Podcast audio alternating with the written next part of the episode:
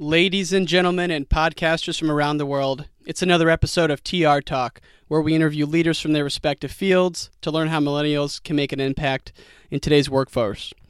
The podcast is hosted by Tom Alamo and yours truly, Ryan Warner. On today's episode, we have Nick Fedotoff, and we just had a blast interviewing Nick. We get into his background as an advisor at Morgan Stanley, how he transitioned his career to an account executive at Salesforce, and ultimately how he rose through the ranks to become a manager on one of the top teams in the financial services vertical at Salesforce. We also go into tips for goal setting, how you can make them actionable, some of the more effective ways millennials can build credibility, and what it was like to sell for Morgan Stanley during the 08 crash. Again, we had a blast doing it. Hope you folks enjoyed the show. As always, if you enjoy the episode, please feel free to share or pass it along to your friends. Thanks for listening, and we'll see you next time.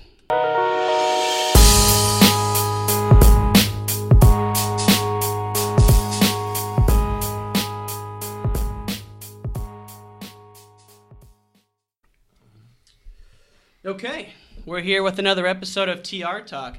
Today we have Nick Fedotoff. Nick is the regional sales manager on the financial services team here at Salesforce. Before that, he was a direct contributor, one of the top AEs for several years in a row, and then before that, worked at Morgan Stanley in the financial services business. So, um, but no, we're excited to have you, Nick. I think just to start, um, let's have a you know a quick background on on yourself and, and where you find yourself these days. Sure. So I graduated college back in 07. I had dreams of grandeur about being in finance. You, you hear about the 80 stockbroker world and kind of that fast pitch, sell people, make a lot of money uh, mentality, and that's that's really what attracted me into sales. Now I got into the industry in September of 2007, and for those who can't remember. Uh, the market peaked in October of 2007 and then went on a drastic downturn. So, you know, my core day to day was between 100 and 200 calls, just cold calling people to take meetings with me to talk about their finances as a financial advisor. Started a, a small broker dealer my first two years. My first year was just absolutely terrible. My second year, um, I turned it around a lot and I got a lot of recognition, and eventually they wanted me to open up a branch uh, closer to where I lived. And I thought one of the biggest concerns they had is they didn't know the name of my smaller broker dealer. There was a lot of the Bernie Madoff in the headlines and whatnot. Mm-hmm. And so I thought I'd, I'd put a lot of validity if I put the Morgan Stanley brand under my name. So I ended up switching a, from a good position to, to, to back to the, the low guy on the totem pole. Okay. Um, and so I did that for another year in the financial services. And after getting beat up for about three years, you yeah. can imagine people who thought they were going to retire next year and now now have to work for another 15 years and you call them about managing their finances and they're like that's a tough call it's a very tough call and it's a true concern when yeah when they say i I've been saving for retirement longer than you've been alive. what are you going to tell yeah. me about retirement, right? And oh. so it was a large challenge to overcome. It, I learned a lot in sales. Yeah. You learn to get beat up a lot, um, but you really, when you have those successes and you triumph, uh, it feels really good. Yeah, absolutely. What do you, What do you think was key to staying positive, or what did you think about during those years when it was really tough that kept you going? You know, I kept so to backstep, at my first job, they essentially they train you for a week. You go through you and you get your licenses, and instead of like here's your leads, here's your territory, they flip the script on you and they say you tell me your marketing plan. Ooh. And LinkedIn had just came out, and okay. so I went to a school called Cal Poly, yep. and I found every person who went to Cal Poly between a certain amount of years um, and I just made a massive list of uh, thousands of people. And that was my call list. And that's what I presented to the executives at my broker dealer was, here's my game plan. I'm going to cold call the hell out of these people. Because yeah.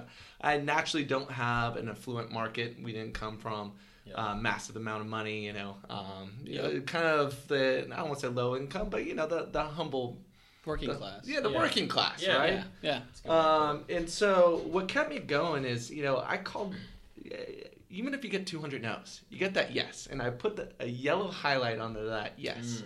And you meet them for coffee and you start doing the statistics and you. I ended up meeting with over 130 Cal Poly alumni grads just to give my pitch about financial services. Wow. Wow. Do you have any tips on either how you built credibility with that audience or like even looking back on it now what you wish you would have done to like kind of establish yourself more? Yeah, you have to establish proficiency and, and kind of transcend yourself into that trusted advisor. So, Yeah. if the person was really into sports, uh, and Shaq was on his way out, and the, uh, I think he was on the Cavaliers at the time in the last year or two Okay. into his um, his tenure in basketball. hmm So, do you want to hire Shaq or do you want LeBron James? Do you want to invest your money with the person who's in the 60s, who's going to retire in a few years, and then who's going to manage your money? Or do you want to be the person who's there for the long run? Right. Right. You would say that. Yeah, absolutely. And then I, w- you always have to have a few pieces that they don't think about. So for me, I would say, let me take a look at your portfolio. Right? Okay, you worked at these five past jobs. Have you rolled them over into one for uh, one IRA account? And they say, no, I have my 401ks all over the place. Right? Well, you have five different portfolio managers potentially buying and selling the same stock to each other, and they're incurring fees that aren't transparent that you don't know about. Mm. Wow. You know, you have a 401k at Salesforce, and maybe you're invested in large cap, and you Yeah. came over from Oracle, and you have a large cap portfolio manager over there. They may be buying and selling Microsoft stock to each other, and you're paying mm. fees. It makes no impact on your portfolio, but you're paying fees for that. And you Wow. start asking very thought provoking questions, the things that they didn't think about. Yeah. All of a sudden, you don't look like a 22 year old, 23 year old Yeah. You start saying, "Hey, this guy's an expert. This guy actually may know what he's talking about. Let's give him a shot." Right. Right? I'm not asking for a lot of your money right now. I'm asking for the opportunity to show competency, hmm to show you that I can add value. Yeah. And that's not something that you just pick up overnight. You, you had to do a ton of prep work and a ton of research to find out those questions. And you just, you, you're obviously really educated in that market more Yeah. so than 99% of people of that age. Yeah. And you just prove your worth. And I'm sure that's the same thing that you do at Salesforce in a different capacity. Mm-hmm. Yeah. That's awesome. Yeah. Yeah. Due diligence is the name of the game, Yeah. Yep. and you know. It, the market has gone a long way, and the industry has gone a long way since the 80s, where you just burn and churn blue chip stocks and whatnot. So it was actually an exercise where you would convince someone to talk to their significant other, hey, let's do a fact finder. And then you start talking about asking really thought provoking questions that they've probably never even thought about. What does your five year plan look like? Would you rather buy that Tahoe house or would you rather upgrade this house? hmm You know, you have short term, mid term, long term dollars. What are we saving towards? What are our goals? Yeah. And all of a sudden, it's an exercise between them, and you're asking very intimate questions. Yeah. But they're finding a lot of value in just asking those questions because they necess- don't necessarily ask that between themselves. Wow. And then you and then you come back with the Morningstar report. and it was one of the greatest tools in the financial planning world was here's a 10 year look back of what your portfolio has done. Yeah. And based on my recommendations and our screening analysis and our tools and whatnot, you would be $500,000 richer if we had this conversation 10 years ago. And you can't guarantee results, but it's Right. like, this is the portfolio I'm recommending, this is what you had. And you start showing these things, and all of a sudden you have completely transcended from that, that young guy Yeah. to this is a professional. And a professional here who's here for a long term. Yeah. That's awesome. So I had to slow down the, the sales engagement a little bit. Of course, I want to make higher commissions a lot quicker, Yeah. but you have to take that long term vision and say, I can't misstep here. Right. And even if I have to go a little bit slower, you know, is as I gain clients, I gain referrals, and that's how you build a long term book of business. Yeah. Yeah, I'd be just curious to let you kind of drive the conversation on what your thoughts are on, on goal setting, how that might have helped you, and just your general philosophy on that. Yeah, absolutely. I think the most successful people that I've ever met do two things there's obedience to structure. So go out and if you're new to a company, go talk to the most successful people about those behaviors that they do and what's the right way to you know just learn their story. You mm-hmm. don't even have to say what metrics do you put. It's like what was your story? What made you successful? What are those three things that you if I was in your if you were in my seat to do it all over again, what would you definitely do? Yeah. Yeah. Learn those and start putting a framework to your goals, Okay. right? Okay. The second thing is you got to go execute on those. When I say obedience to that structure, it's also what my first manager told me. Um, essentially the most successful people do the common things with an uncommon consistency. It's like, yeah, 100 calls a day. That's going to make you successful. But a lot of reps, they would do that on Monday or they would do it on Tuesday and Wednesday. But you know what? I'm going to take a step back on Thursday. Yep. You know, uh, there's a concert going on. I'm going to leave early. I'm going to go get my pre drink on or whatever. Yeah. Uh, and they don't do it. So it's the common things that everyone tells you, but you do it with an uncommon consistency. You don't take those days off. Right. And that's Yeah. what's going to set you apart. So are you setting goals? I know you have the whiteboard you give to every rep on the Mhm. team, so you can have the goals in front of you. So, are, so take a step back for for those like myself that, that Yeah. aren't, aren't on the team, don't work at Salesforce. So you give everyone on your team a whiteboard. a whiteboard, whiteboard, the and small you write whiteboard. your goal down and what you put on your desk, like three goals or. So we prop our whiteboard up against our computer monitor, and like you have you know, your goals for the week. Yep. You know, I have a sales number I'm trying to hit. I have a, a prospect number I'm trying to hit. Then I have a, a mental thing I'm trying to hit, or something I'm trying to learn that week. Maybe a new pitch or something. Okay. And that Nick's big on that. So I'm curious: Are you setting yours uh, a year out? Are you thinking it monthly? How do you tie in personal to work goals? 'Cause that's the biggest thing for me is I tend to have all my goals being work focused, but then my relationships suck and my personal life sucks. So how do you balance the two? They become intertwined, but you need to set goals for your personal life, right? Whether you want to lose weight, whether you want to get engaged, whatever you want to do personally. Yeah. Yep. You want to set financial goals. And that see how that's a little bit intertwined? Yeah. Like we're doing family planning. I have two kids. If I want to have a third kid and to send them to the Montessori school that we send them to and it costs a lot of money, Yeah. you know, that's a personal goal that we want to have a third kid, but that also then relates to my financial goals about where my Yeah. income level needs to be and I map it out, Yeah. right? And then that would tie to your professional goal. Exactly. That's the third To step, right? You yeah. got to have your personal goals, your financial goals, and your mm. professional goals. Yep. Okay. And is that on like a timeline? Like, do you do you generally do it like should like yeah, a month, a year, ten years? We have an annual cadence here, and I tend to do it because of my business objectives. Objectives change every year Yep. because I'm mm-hmm. either in a new role or it's a new year, new me, new business plan, Okay. and that's when I do my goal setting for all three. Okay. And you know, I'm stealing this from Tony Robbins, but you list out, you know, in Yeah. the short term, the next year, what do I want to do? You list out 10 things, right? Yeah. What do I want to do the next five years? You list out 10 things. And then what do I want to do 20, 30 years out? And you list Mhm. out 10 things, right? Yep. And then you pick out the top three that are most important to you. Yep. Okay, when I want to prioritize this, and prioritization is a huge aspect that a lot of people don't get.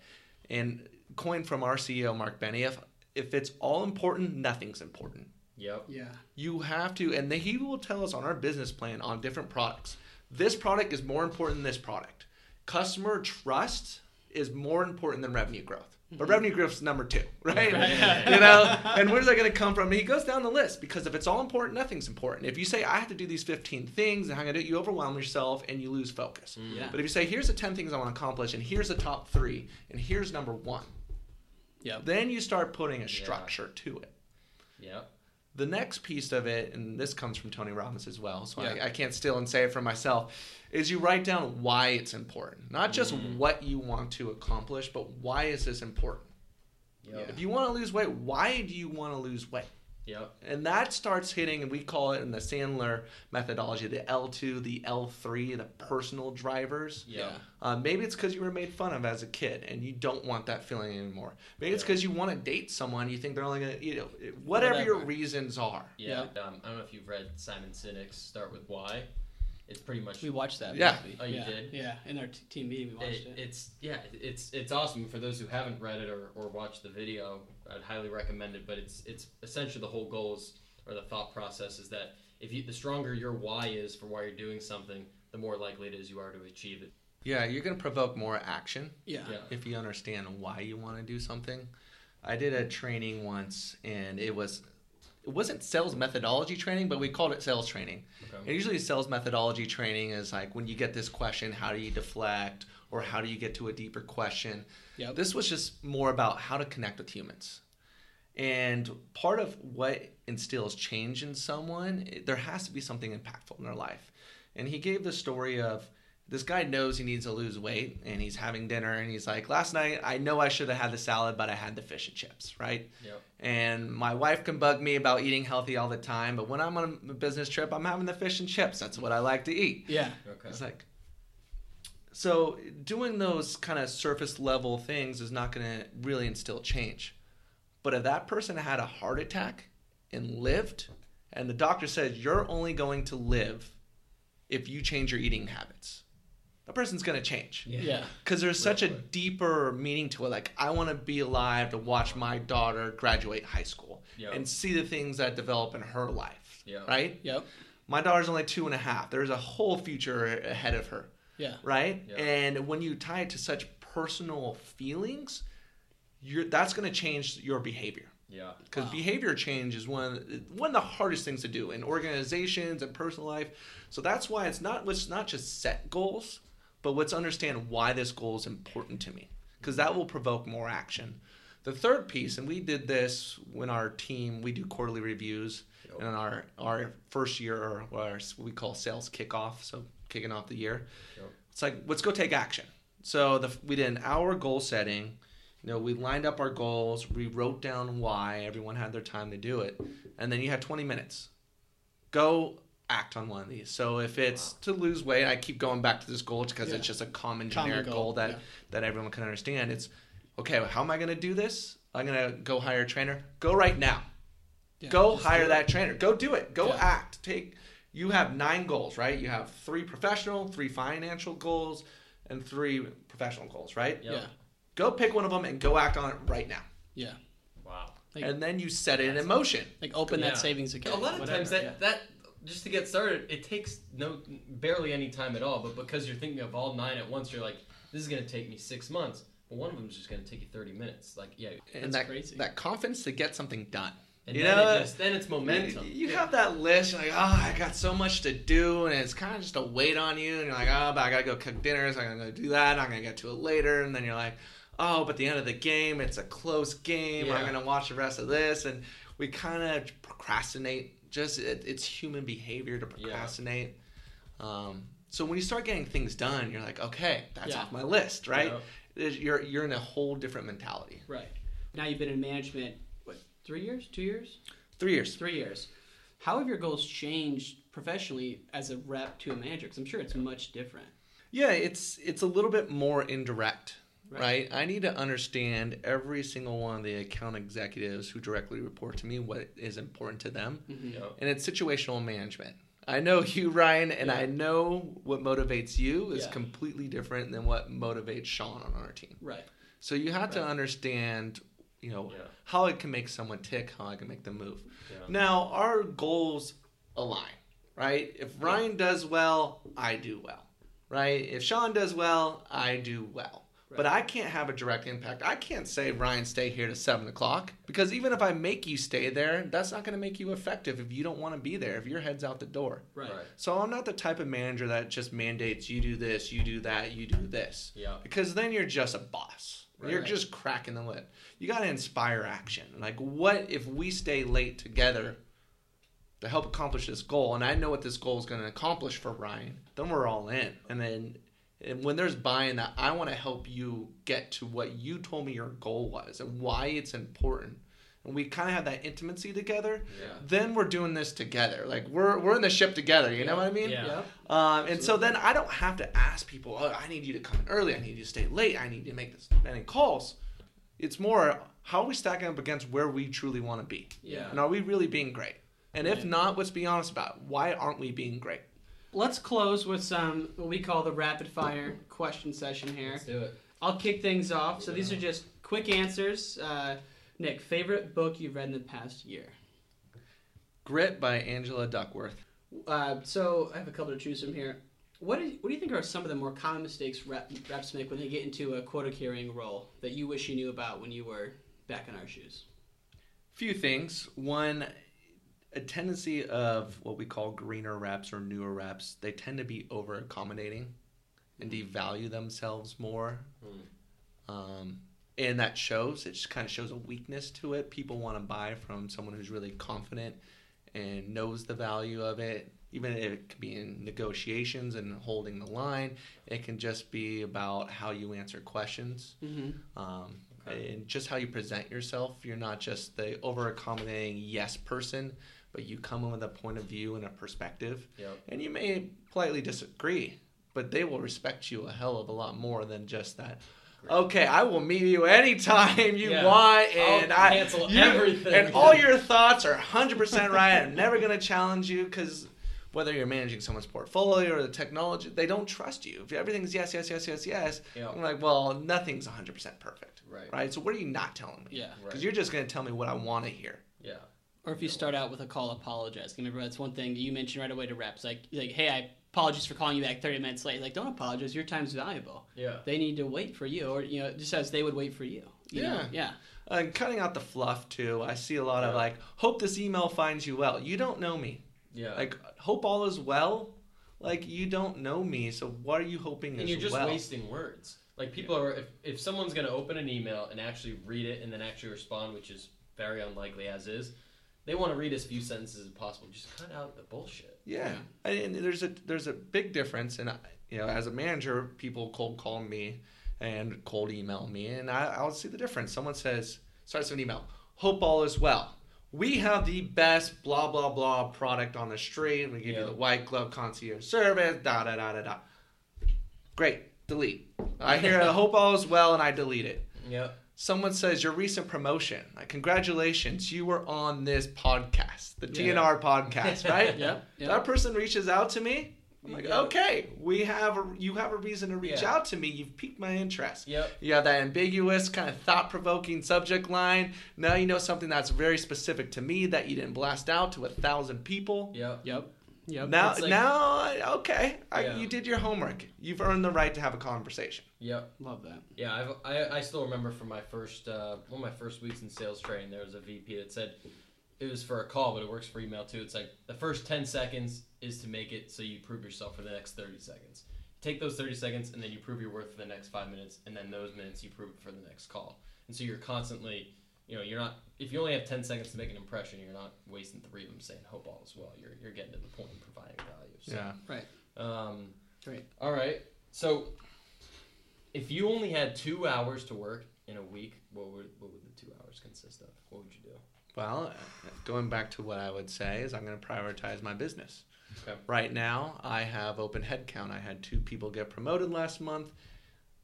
So a subset of that would be on my recruiting goals. Because for me, if I go into the latter half of the year, which we are, and I don't have people who are trained and ready, I'm not going to hit the metrics that I need to hit. Right. Yeah. So Yep. right now, eh, so it's dynamic, obviously, you know, and it's going to change. So Yep. that it's going to be my top deals in the pipeline for this month and also long term where are we at with that make sure that execution is strong Yep. are we thinking about all the angles and the biggest thing is why wouldn't we win this deal? What are the risks? What are the red flags? What are the questions we're not asking? Because it's another mistake of new reps. They don't they don't want to hear the answers to that. You know they kind of just want to you want to put your head in the sand like Yeah. ostrich. Yeah. uh, you got to know why you want to win the deals and then try to mitigate that risk as much as possible. But you got to be honest with yourself, right? So, big subset, my recruiting goals, my top deals, and then it's also some goal setting for mine, right? Yeah. You can't omit it when things get busy. You still got to think about what do I need to do to be successful? Well, like, how much are we getting better each day versus just answering email all day? So, last question for me is how many times will the Warriors repeat? Woo! I think we got another two good years. I, I think we're strongly positioned to win it again this year. I think there's going to be a lot of things in flux with free agency. I think LeBron James, I, I do think he leaves Cleveland. I think he goes to the Lakers. Yep. Yep. And if I'm right, I'm going to replay this podcast. You know, I was right. You know who's hot on the tail a couple years away? Good old Boston Celtics. That's my Oh, home. That's what I was Boston guy. He's a Boston couple guy. years, but we're making some moves. We're not quite Well, well, about it, LeBron leaving would be good for the East. Um, Yeah. Yeah. But I think some of these stars team up together, create another super team, and then they'll battle it out. But I think so. I mean, with the big four, and they got at least two good years left on the contract, I, I see us doing, you know, going three in a row. Ooh, okay. So, Okay, you heard so we, we're, we're one down, two more to go. You heard it here. Friday, September 8th, 447. Three in a row. Two to go. anything else that that you want to put out there, or any other last thoughts? Yeah, the last thing I would say is be yourself. A lot of times I see with new reps, they try to speak in a specific vernacular and they try to fit in like the older reps do and, Yeah. and the more seasoned. It, people buy from people. Mm-hmm. And if you're a good person and you're just yourself, I don't care that you can speak my language. I care what who is Ryan underneath, right? Right. And that you're a genuine person and that you know, I enjoy doing business with you. Mhm. If you're once again, you go to a business lunch and you're just that yes person, yes person, whatever. And you're boring and you're vanilla and you don't know anything about current events. Yeah. Yeah. They're they're not going to learn anything. The, the average CEO reads 60 books a year, right? There's a thirst for knowledge. And if you can teach them something like that, then you're going to get mind share. Yeah. But if you're just like, oh, that's a you know that's a great suit collar, and thank you for asking that question, whatever, like the compliments are only gonna go so far. So just be yourself, and mm-hmm. whatever you're interested in is Yeah. music, whether find some common interest because people are gonna have common interests with each other if you just dig down deep enough. Yep. That's part of being of a sales professional is doing that due diligence to know those commonalities and then gravitate the conversation to where you guys, you know, had those commonalities. Yeah. And then, it, it, like I said, just being yourself, giving a point of view, and, and if you can teach someone something new, I think that you know they get value out of it. They walk away. They say, "I'll take that person's phone call again." All right, guys. Thanks for listening to another episode of TR Talk. If you liked what you heard, please feel free to like or share this episode. We're on a lot of social media LinkedIn, Twitter, Facebook, Instagram, Medium. Any shares, we, we'd really appreciate it. Uh, on another note, we have some great, great guests coming in October um, from a lot of different fields. We're really excited to share with you, and uh, we got another one coming out soon.